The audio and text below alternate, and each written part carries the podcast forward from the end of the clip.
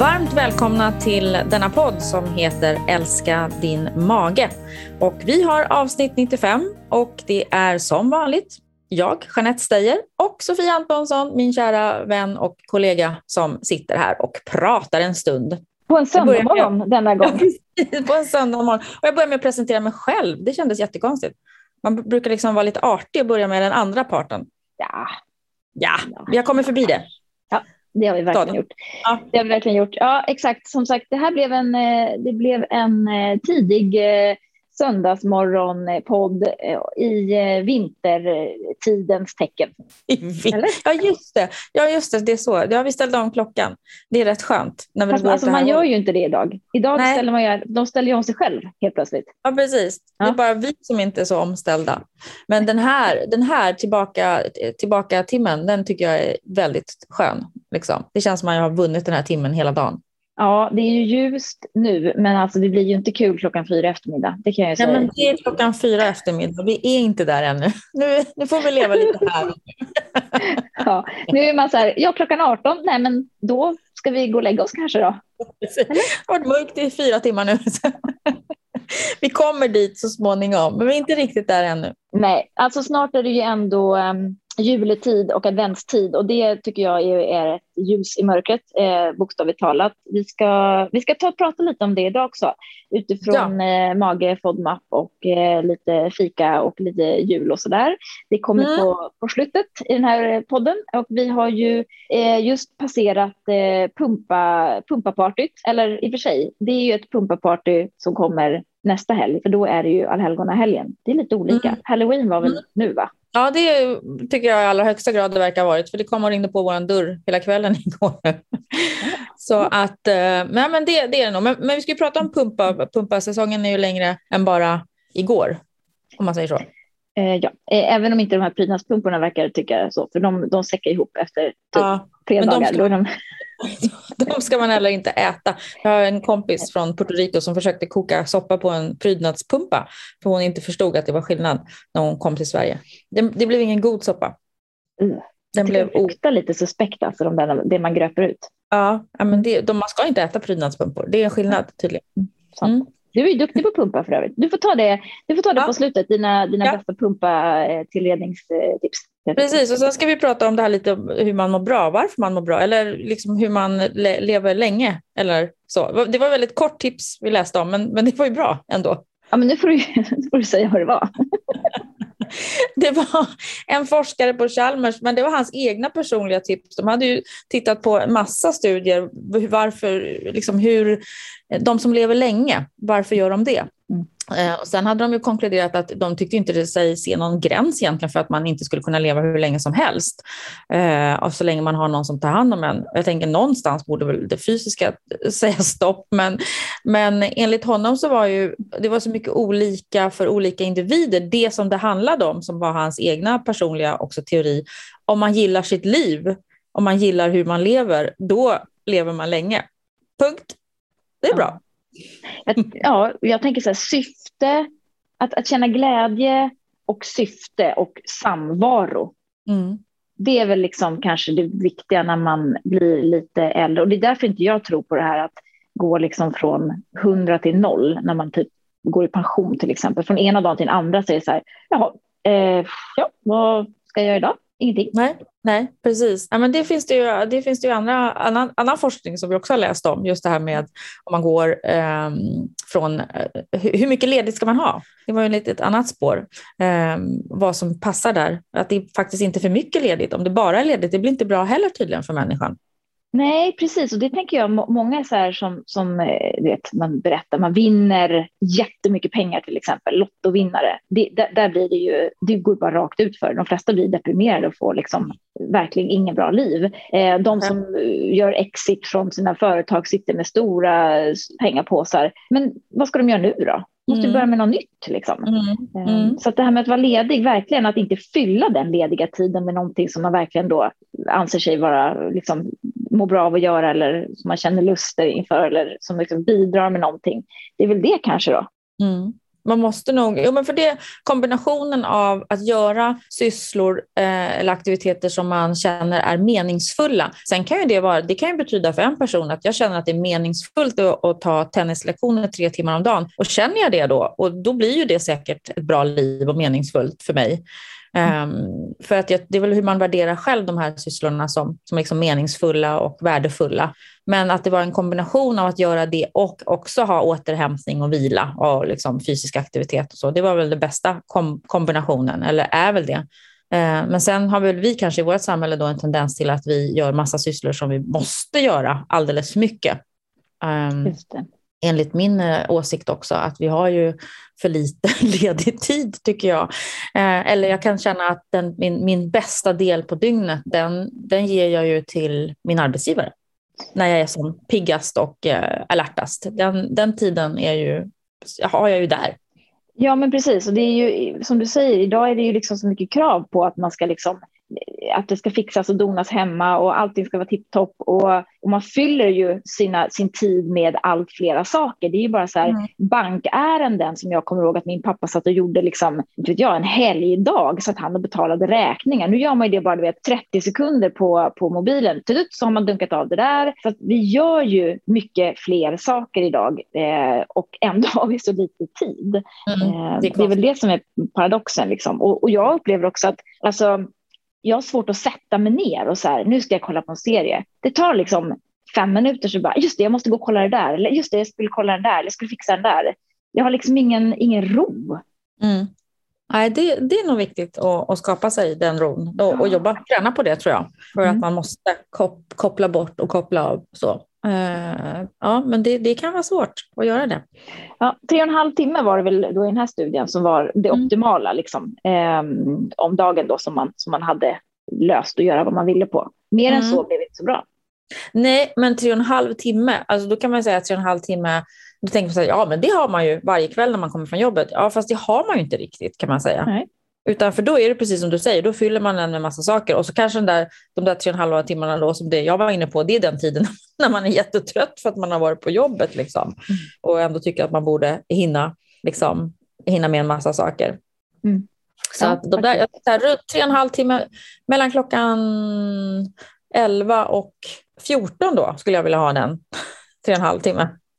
Ja, sånt. exakt. Någonstans där och bara mm. få bestämma vad man skulle göra där. Då. Ja, vi får väl jobba för det då helt enkelt. Vi, vi, får, vi får jobba på det. Men mm. för att vända tillbaka till um, det här uh, hur man lever länge då och vad, uh, för där brukar man ju liksom vad som, vilka faktorer som spelar in där för att leva ett långt liv som han sa, att bara man gillar sitt liv så är det bra. Och då kommer jag också tänka på det här med, för någonting som man har sett i forskning är ju det här med ensamhet.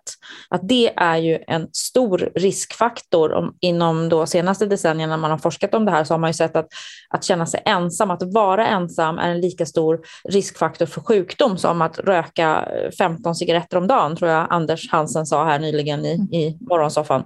Um, så han som är hjärnforskare. Nej, det är han inte alls det. Han är Jo, han är väl, eh, han är väl över, ja. överläkare och psykolog. Överläkare, Ja, typ. och forskar omkring forskare. hjärnan. Ja. Mm. Och författare. Eh, och har skrivit många bra böcker. Eh, men han, och, och, det är ju väldigt intressant då för att och då tänker jag, då är det ju mer också om man verkligen känner sig ensam, att man inte trivs med sin ensamhet.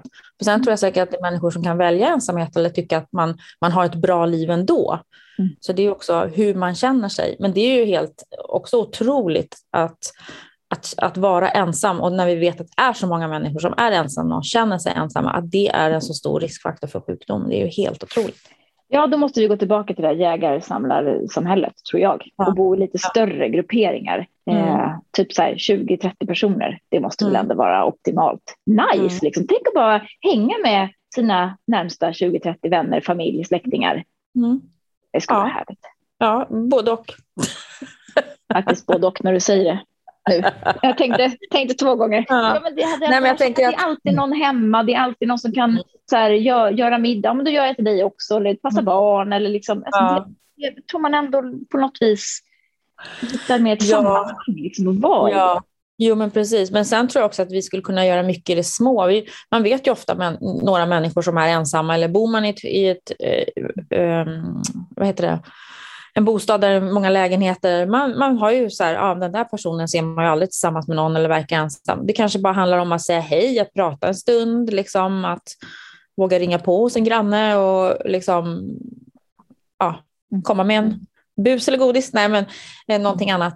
Eh, jag tror att det kan handla om sånt också, för att vi är ju dåliga på, vi, vi svenskar generellt, att prata med folk vi inte känner eller våga störa eller någonting sånt där. Mm. Fast vi har människor omkring oss säkert, eh, nära eller halvnära, som är ensamma, som känner sig ensamma. Så det kan ju också vara en, att försöka göra något för någon människa som är ensam. Verkligen. Plinga Bra ditt strå. Ja, mm. precis. Vi är sponsrade av Alflorex. Eh, ett probiotiskt tillskott med en eh, jättefin bakterie som heter bifidobakterium longum 35624. Vad gör då lilla bifidobakterien? Jo, den agerar eh, lite sådär eh, hälsosamt kan man säga i vår tjocktarm. Eh, den hjälper till att bryta ner FODMAP-fibrer den eh, genererar smörsyra och det är ju någonting som man verkligen vill ha mycket av i sin tjocktarm. Det smörsyran gör i sig tarmslemhinnan hälsosam och eh, lite tät och det vill man också ha. Eh, Alflorex brukar jag använda mig av eh, framförallt som ett tillägg eh, under elimineringsfasen i, i FODMAP. Eh, och anledningen till det är ju dels att man vill ha lite hjälp att bryta ner de bråkiga fibrerna men också faktiskt för att man har sett att i, under elimineringsfasen så tenderar mängden bifiberbakterier att minska lite grann eftersom man tar bort eh, bland annat då lök och vitlök som är den naturliga födan till de här bakterierna. Då kan man stötta upp med, med Alforexen där till en början. Det brukar bli väldigt, väldigt bra. Eh, och Alforex tar man en kapsel per dag och gärna med mat. Eh, till frukost. Eh, och då får man ännu mera gärna ta den med lite fil och yoghurt. Då har man sett att överlevnaden av bakterierna är extra bra. Så alla ni som vill testa Alforex eh, tar ni och köper och så lägger ni till en per dag och så kan man utvärdera efter minst skulle jag vilja säga då, fyra eh, veckor, gärna åtta, eh, hur man tycker att det fungerar. Ja, men det här blev ju väldigt mycket, mycket prat om, om eh, sånt här. Eh, om att må bra och hur man mår bra och så vidare. Vi brukar ju också relatera allting till magen, försöker vi göra ändå i den här podden. Mm. Mm. Och det handlar ju också, det är ju väldigt starkt förknippat med att må bra psykiskt, också hur magen mår. Det vet vi ju. Ja, Men sen har vi en del andra saker som också påverkar hur magen mår. Vi ska prata lite mer om det, lite mer om det här inflammatoriska påverkan som det forskas om en del. Ja, och skillnaden, alltså vi pratar mycket om IBS som ju är irriterad tarm, irritable bowel syndrome. Eh, det ibland eh, ser jag faktiskt eh, förväxlas med IBD, alltså inflammatorisk inflammatory bowel disease, de inflammatoriska tarmsjukdomarna Crohns och ulcerös kolit. Och de här IBS och IBD har ju ingenting med varandra att göra. Det ska vi vara tydliga med. Och IBS mm. ger heller ingen ökad risk för IBD. Det behöver man inte heller vara rädd för. Det finns ingen sån koppling. Eh, men eh, därför, vi tänker i alla fall eh, prata lite grann om IBD, för det är ju många som har eh, de sjukdomarna och dessutom IBS. Man kan ha dem samtidigt och symptomen går lite i varann eh, och det är svårt att veta vad som är vad egentligen. Man brukar generellt säga att, att symptomen på IBD är lite allvarligare, för det är ju för det första allvarligare sjukdomar som kommer ur en liksom, inflammatorisk grund. Man har ofta utbredda inflammationer i tarmsystemet. Eh, och då har man också allvarligare symptom. Blodiga diarréer till exempel är ganska vanligt att man har, eller blodig avföring överlag. Um, så därför så, så, får man ju ofta mycket, mycket starkare eh, läkemedel och kraftigare behandling när det gäller de här diagnoserna. Just, precis. Eh, så att ingen sitter och funderar på om jag kanske har IBD eh, och inte IBS, utan det, man mäter ju det här, eh, man tar ofta prover på kalprotektin till exempel, det är sånt man gör prov på och det gör man ju, man gör också oftast koloskopier och kameraundersökning av, av tjocktarm, ändtarm, när man då misstänker IBD och då har man ju Eh, vanligen då en avföring som är åt det lösare hållet. Det mm. finns även de som faktiskt eh, är åt andra hållet. Det är ovanligare, men jag tycker att jag träffar dem ibland eh, mm. som också är åt lite trögare hållet i magen. Men som sagt, eh, anser läkaren att det finns fog för att göra utredning för eh, IBD, då får man göra en sån naturligtvis. Precis. Och sen tycker jag också att man, man just upplever det, precis som du nämnde, det här, man har symptom som de liknar varandra väldigt mycket i IBS och i, om man har en inflammatorisk skärmsjukdom. Och även om, om den har läkt ut, eller man kanske har fått behandling och den är inte liksom aktiv, att man fortfarande, de här funktionella problemen kvarstår då. Eh, och också till exempel en glutenintolerans, att man har börjat äta glutenfritt och man har kanske varit eh, och, och tagit biopsi på tarmen och sett ut, men symptomen kvarstår ändå som med olika magproblem med uppsvullnad och avföringsrubbningar och så vidare. Och då pratar man just också, liksom också om där, att det kan vara de här funktionella, funktionella problemen. Har de blivit påverkade? Har liksom den andra sjukdomen triggat igång de funktionella problemen när, när de kvarstår? Eller, eller hur, hur hänger det ihop? Men eh, mm. det är det är inte så sällan om man säger att, att det är så. Att man kanske kvarstår symptom även om den liksom organiska sjukdomen är behandlad och i liksom passiv eller vad man ska säga.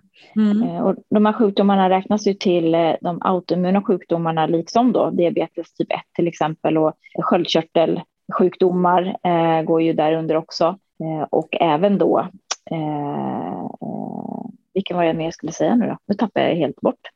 Hjälp mig. diabetes, sköldkörtel, eh, eh, ja. vad heter det? Mm, reumatiska sjukdomar, sa du det? Ja, det var nog det jag skulle säga. Faktiskt. Gluten, intolerans? Gluten, tack. Celiaki, ja. det var det jag skulle säga. Celiaki, ja. Ehm, ja. Eh, och celiaki, och anledningen till att jag tappade det, det var att jag satt och tänkte på att jag skulle passa på att påminna om eh, det här med celiaki. Jag, jag, jag, tycker jag pratar med så många som är så här, ja, jag vet inte, jag fick inte göra något prov och man är lite osäker och så där. Det finns det ju faktiskt tester man kan köpa på apoteket. Eh, och eh, som är sådana gentester. Eh, det vill säga, har du genen för att ens kunna utveckla celiaki, alltså glutenintolerans? Ja eller nej? Och det är ungefär 50 procent av befolkningen som ens har den här genen. Så att, eh, och de här testerna finns nu på apoteket, kostar typ någon hundralapp. Eh, jag tror mm. att det är Dynamic Code som gör de här testerna. Och då kan man ju köpa dem i steg ett, tänker jag. För har du inte ens genen så behöver du inte stångas med din läkare och be om ett prov. Ett ytterligare blodprov alltså. Det är en bra uteslutningsmetod, steg ett ja. i alla fall. Mm. Mm. Ja, men precis. Det vi har tittat på nu då, då är eh, en, en eh, ny, ny typ av studie eh, just när det gäller IBD och specifikt ulcerös kolit. Och eh, där man har tittat på liksom, orsaken till uppkomst eh, och framförallt om man skulle kunna förutspå uppkomsten av ulcerös kolit genom att då mm. titta på en form av ja, vad ska man säga, systemisk inflammation som skulle då kunna synas flera år innan man faktiskt drabbas av den här sjukdomen. Mm. Det är lite intressant, för det man skulle vilja det är ju med alla de här sjukdomarna egentligen att man kunde få en liten heads up. Att liksom, oh -oh, nu, nu ligger du lite i riskzonen här, nu kan vi göra ja. det här eh, för att eh, kunna då till exempel eh, eh minska risken. Eh, mm. och det här är ju lite, lite intressant då. Man har sett att man har fått fram en, en proteinsignatur, eh, kallar man det här då, på tester där man då egentligen skulle kunna se om, eller förutspå egentligen då risken för att drabbas av ulcerös kolit.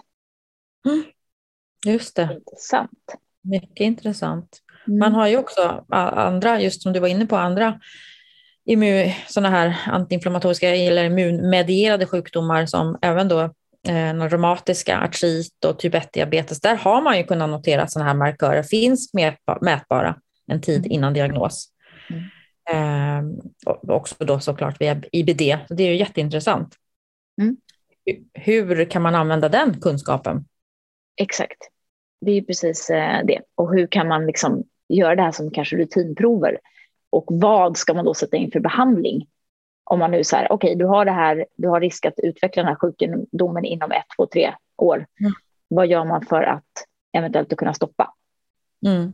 Där är vi inte än, kan man säga. Mm. Nej, precis. Och det, och det där så tänker man också då om, om det kan knyta an sen till längre fram i tiden, kanske mer individuella kostråd, inte bara vad gäller det här, men även andra saker då, just om vi kan veta bett mera om vad det finns för risker hos vissa människor att utveckla olika typer av sjukdomar, kan vi då genom kosten vara med och förebygga eh, att sådana, den typen av sjukdomar då utvecklar sig. Mm. Ja men verkligen eh, hitta då interventioner som man kan sätta in för att egentligen mm. förebygga att man ens får utveckla den här sjukdomen. Mm. Det hade varit nice. Ja, det, det hade varit. Där, där går vi mot mera individuell kostrådgivning kanske sen. Mm. Eh, utöver det här som vi vet eh, idag, som vad är, vad, är, vad är bra mat och bra kost och vad är hälsosamt för oss alla överlag att äta. Men sen kan det finnas då kanske individuella eh, variationer eller mera specifika kostråd för mm. olika grupper. Precis. Mm. Eh, och från då ulcerös kolit till Crohns sjukdom. Och här har man gjort en upptäckt eh, kring en gästsvamp i tarmfloran då, som verkar kunna förvärra läkningsprocessen i tarmen. Eh, och det här är intressant för när man då har Crohns ulcerös kolit och har en pågående då inflammation eller utbredd, liksom, alltså man kan se i tarmen, ett skov som man ju brukar kalla det, för de går ju i, i perioder kan man säga, de här sjukdomarna. Eh, då får man ju oftast kortison som är inflammationsdämpande. Och nu har man då sett att en, en eh, gästsvamp som heter Debaromyces hansei, hanseni, Ja, jag tänkte om kanske var någon dansk som har fått lägga namn till den där. Hansen. Ja, eh, Hanseni. Ja, mm, precis. Ja. Mm. Att den då finns där i eh, liksom såren eller egentligen inflammationen i tarmen. Den finns där i högre utsträckning, eller rättare sagt den finns där hos personer med Crohn. Så man ser att den inte finns i områden i tarmen där det inte är inflammation. Mm. Det att den fanns hos majoriteten hos dem med Crohns sjukdom, men bara hos 10 procent av de friska kontrollpersonerna fanns den här gästsvampen. Ja. Just det. Mm. Och det här är intressant. Då, då. De har ju kompletterat den här studien då med, mus, eh, med mus, musstudier också. Ja. Ehm, och eh, man ser då att eh, gästsvampen i sig ökar eh, gästsvampen, den här nivån av inflammationsfrämjande cytokiner i, i eh, den inflammerade delen av eh, tarmen. Då, så att läkningsförmågan minskar helt enkelt.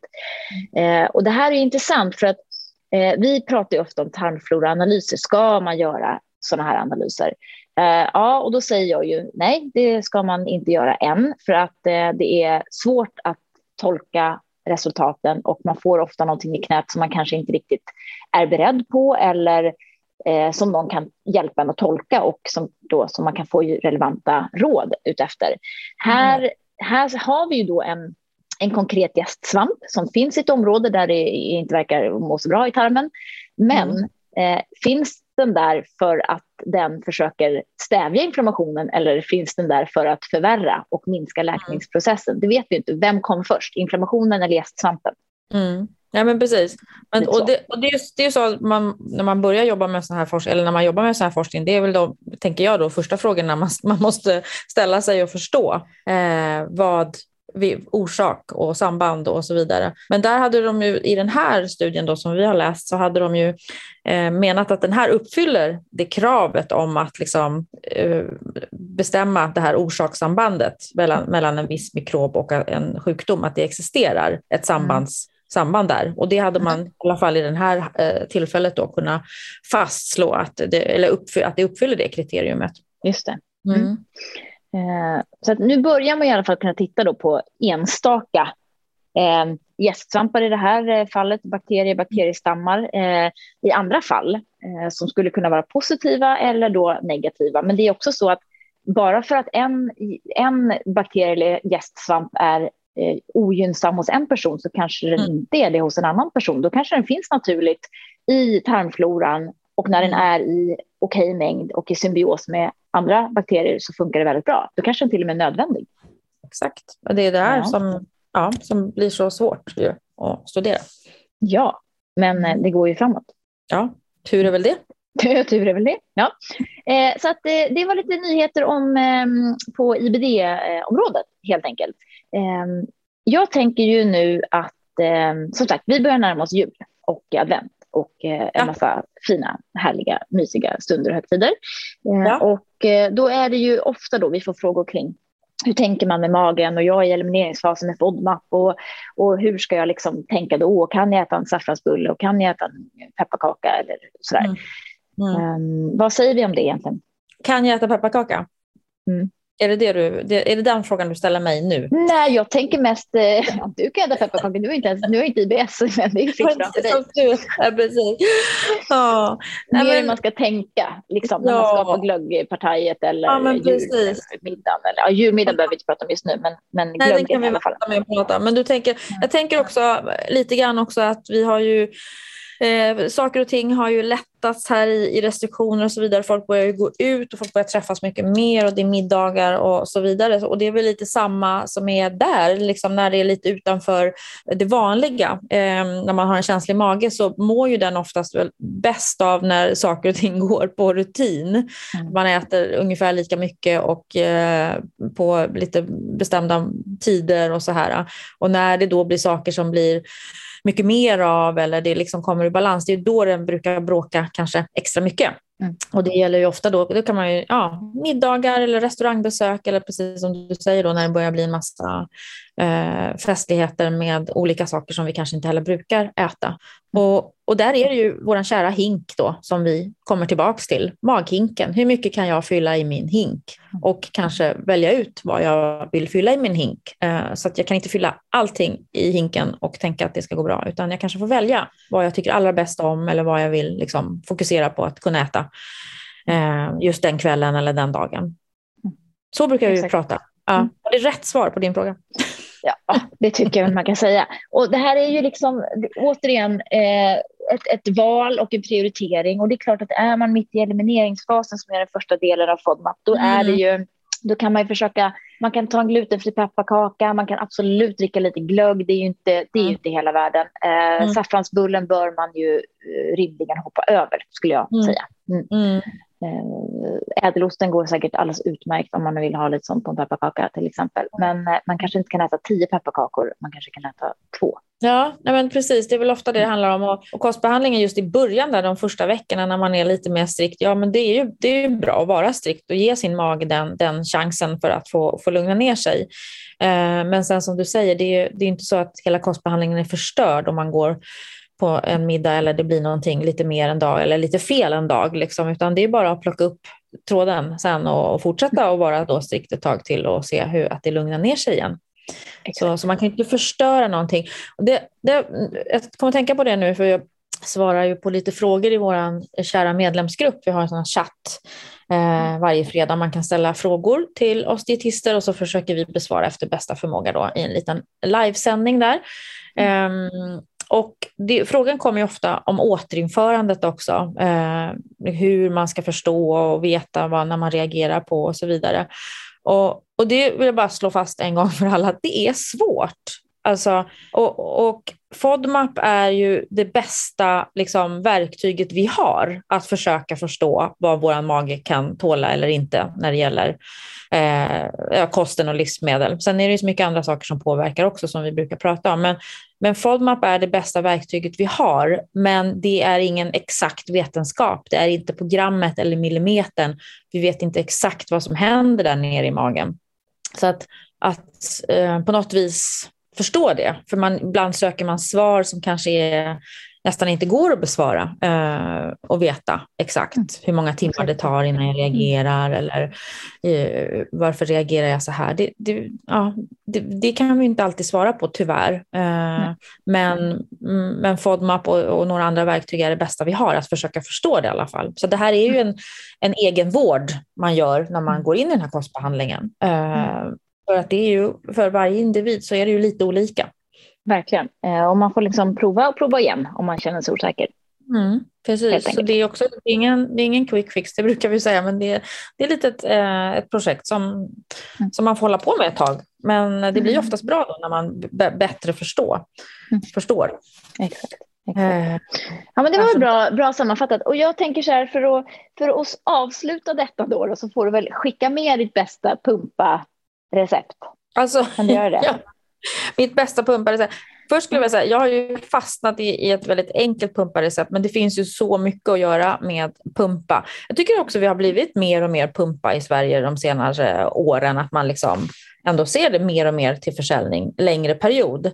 Mm. Och det finns ju så många olika pumpor och du kan ju koka och steka och rosta och pickla och man kan baka med pumpa också. Pumpasoppa är ju jättegott. Man kan använda även kärnorna i pumpan. Eh, om man har lite tid så kan man skölja dem och sen eh, rosta dem i ugnen mm. lite, med lite olja eller kryddor. Så får du liksom rostade pumpafrön eh, som, eh, med liksom på köpet. Men sen kan man ju krydda upp pumpa som passar ju ganska bra också med så här lite höstiga juliga kryddor. Kanel och ingefära. Eh, mm muskot och nejlika och såna, är kryddpeppar. Liksom, det är så här kryddor som passar bra till pumpa, mm. eh, tycker jag. Så att man kan ju liksom använda den hela hösten här, pumpan. Men mitt enklaste bästa recept det är ju fortfarande att eh, det är Hokkaido-pumpan som man inte ens behöver skala då. Man kan, om man inte vill, man kan skrubba den ordentligt, skära den i bitar, eh, mindre bitar och sen på en långpanna på, med lite olivolja på. Sen lägger jag lite kanel, eh, vad heter det? Helkanel heter det väl? Mm, stång. Ja, kanelstång. Kanelstång. Bryter några bitar av det, lägger emellan där, gojsar ihop det lite grann. Har jag inte kanelstång så kan jag dofta lite kanel på. Eh, lite salt och peppar in och rosta i ugnen och sen så strör jag på lite fetaost på det där eller, och lite kanske hackad persilja eller någonting sånt. Man kan ha lite chili flakes på också. Det är ett urgott tillbehör. Du ja. har bjudit mig på den gången. Jag tror det. det är, jag har nog gjort den här i många, många år och jag kommer alltid tillbaka till samma recept. Jag har förnyat mig inte så mycket när det gäller pumpareceptet, men, men uh, det, det, är väldigt gott. Rostad pumpa. Det är fantastiskt. Jag gjorde en, en inspelning här i veckan, eh, en video och eh, då hade vi massa, eh, då hade jag köpt massa grönsaker. Så då, nu har jag en, en butternutt och en Hokkaido-pumpa nere i köket som jag tänker att den där ska jag ta och tillreda här som en liten söndagsmiddag. Det ska du göra, verkligen. Mm. Mm. Hörni, eh, det var alles för detta eh, avsnitt. Vi ehm, säger tack så hemskt mycket för oss och påminner då om eh, appen Belly Balance. Där kan ni ladda ner och logga in och testa de fyra första stegen eh, gratis och där berättar vi mycket om vad IBS är och hur magen funkar och sådär. Så att ni får en liten eh, grund kring det om ni känner er osäkra och vill eh, liksom, lyssna och läsa på lite först och sen kanske gå tillbaka till läkaren och se om ni kan få någon, någon vägledning där. Eh, vi har också en väldigt uppskattad streckkodsläsare i den här appen och den kan man också testa. Ut och scanna butik och se om produkterna är gröna eller röda och grönt betyder OK att äta, rött betyder då inte OK att äta. Mer än så säger vi inte för det är kostbehandlingen FODMAP så den, den får man liksom gå all in och grotta ner sig i bäst man vill. Eh, ni hittar också en massa smarriga recept inne på eh, in i appen. Och vill ni snacka med någon av oss dietister och få lite mer personlig vägledning och hjälp, ni kanske inte bara har IBS, ni kanske har något annat också som ni vill få lite extra hjälp med, så kan ni boka tid med oss. Eh, det gör ni också inne på hemsidan, bellybalance.se. Eh, det var väl det, va? Alla våra kryddor, nu när vi ändå pratar ja. kryddor och pumpa. Ja, Men, eh, vi, ja. vi har en massa göttigt inne i webbkoppen. Vi har massa mm. nya produkter där. Mm, mm. Jag det kanske man ska prova den här um, pumpa med någon av de kryddblandningarna och rosta ja. i ugnen. Det kanske skulle vara en lite Jag curry. har dem hemma så jag kanske ska prova. Ja, prova curry, currypumpa. Ja. Mm. Det låter konstigt, men det blir liksom gult på gult. Men ja. Mm. Det blir säkert gott tror jag. Säkert gott, ja. Eh, kära vänner, tack för idag säger vi och på återhörande då eh, om en stund. Absolut. Ha det bra. Hej, hej. Hej.